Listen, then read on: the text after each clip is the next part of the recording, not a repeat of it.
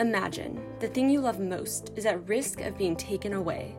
You fight and you fight, day after day, week after week. Instead of making positive progress, you fall further behind.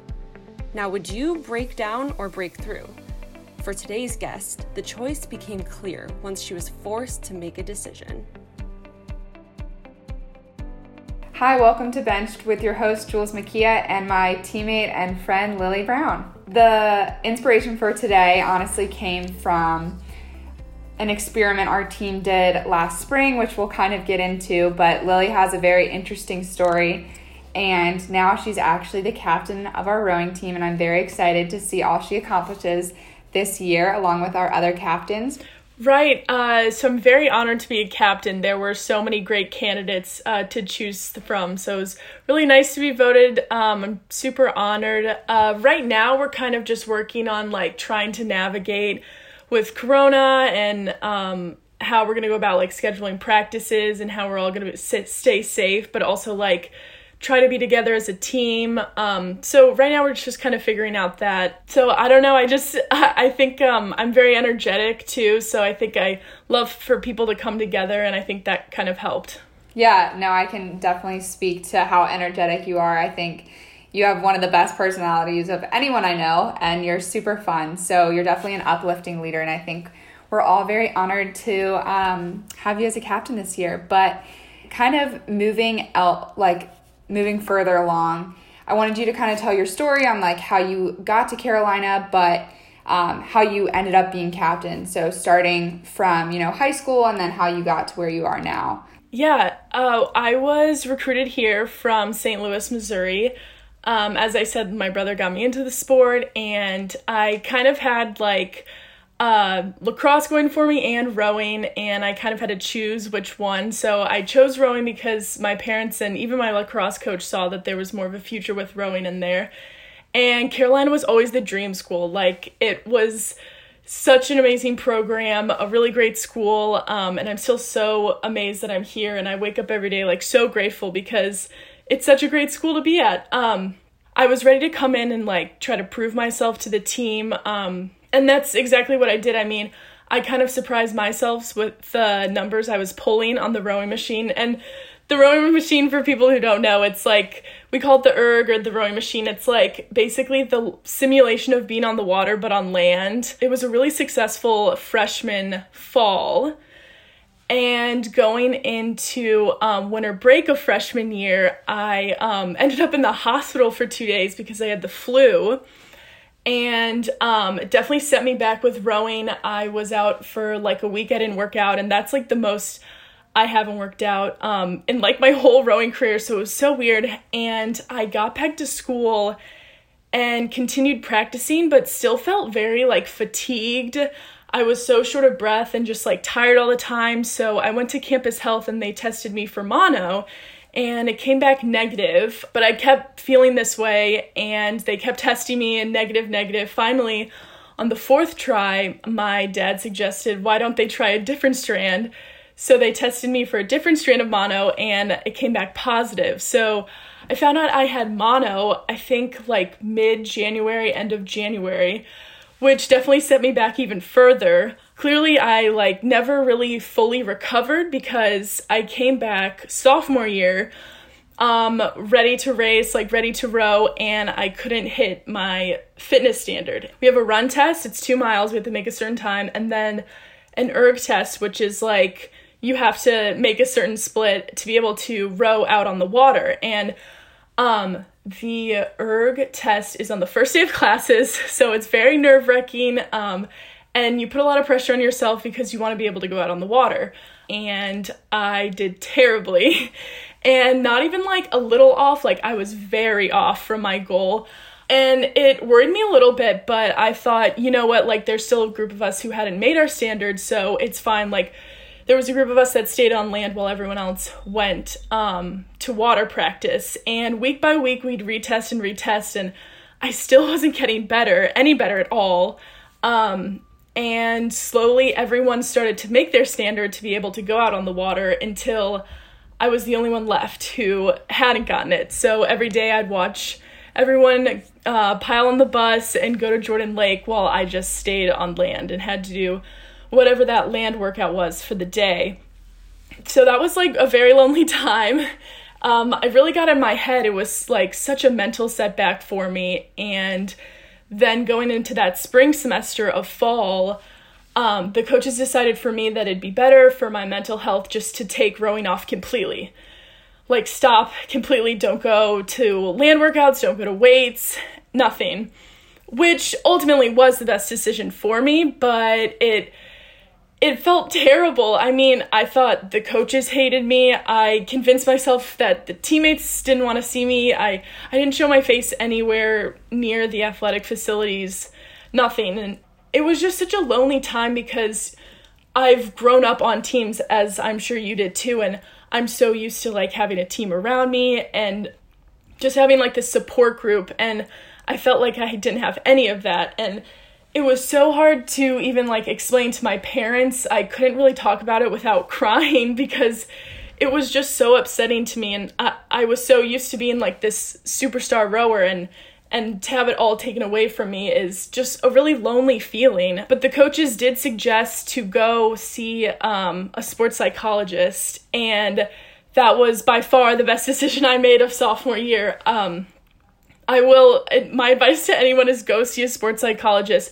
They are great. I went to go see Haley, is her name, and she helped me tremendously. I mean, to like go in there and have someone validate the way you're feeling is is so nice and so she really helped me work through um, kind of my spring of sophomore year when I, I didn't have a team i didn't have a sports system or anything but i will say in addition to that I met some friends on the tennis team, and um, I kind of explained my situation to them. They they sort of understood. Um, and one of them told me they're like, you know what, Lily, breakdown before breakthrough. And um, he did not know the severity of my situation at all, but it really put things into perspe- perspective for me because it's like, you know what, I'm just going through a breakdown and I'm gonna break through. I'm gonna I'm gonna get out of this. It's gonna work him telling me that uh, inspired me to apply to this Riverside program in Boston.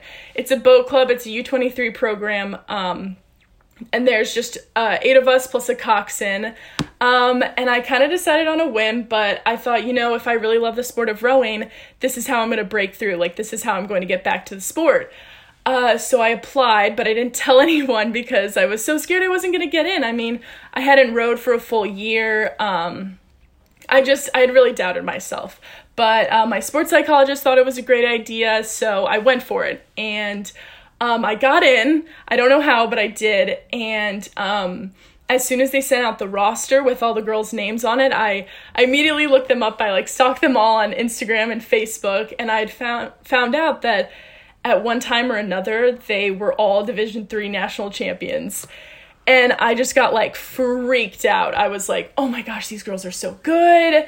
They're gonna be so much better than me. They're gonna be able to see how bad I am and like how I haven't been rowing for a year. Um, and I definitely cried a lot. I was I was so scared, but my parents were so supportive. They were like, "You got to go. Like this is your chance. It's going to be such a fun experience regardless of what happens." And um, I showed up on the first day. I didn't know anyone uh, so it was really scary, but um, just like we took it day by day, and and eventually um, we kind of got into the groove of things, and I became really close with all of these girls. And um, practice was at five twenty in the morning, so I'd wake up at four thirty every morning and ride my bike down to the boathouse. And um, even though it was so early, like I wouldn't change a thing about the summer. I mean, it was it was incredible, and I got to be coached by um, this guy named Nick he's a very accomplished rower. Um, he's from Russia. He basically has every medal you could ever imagine. And I've learned so much from him, and I learned so much from my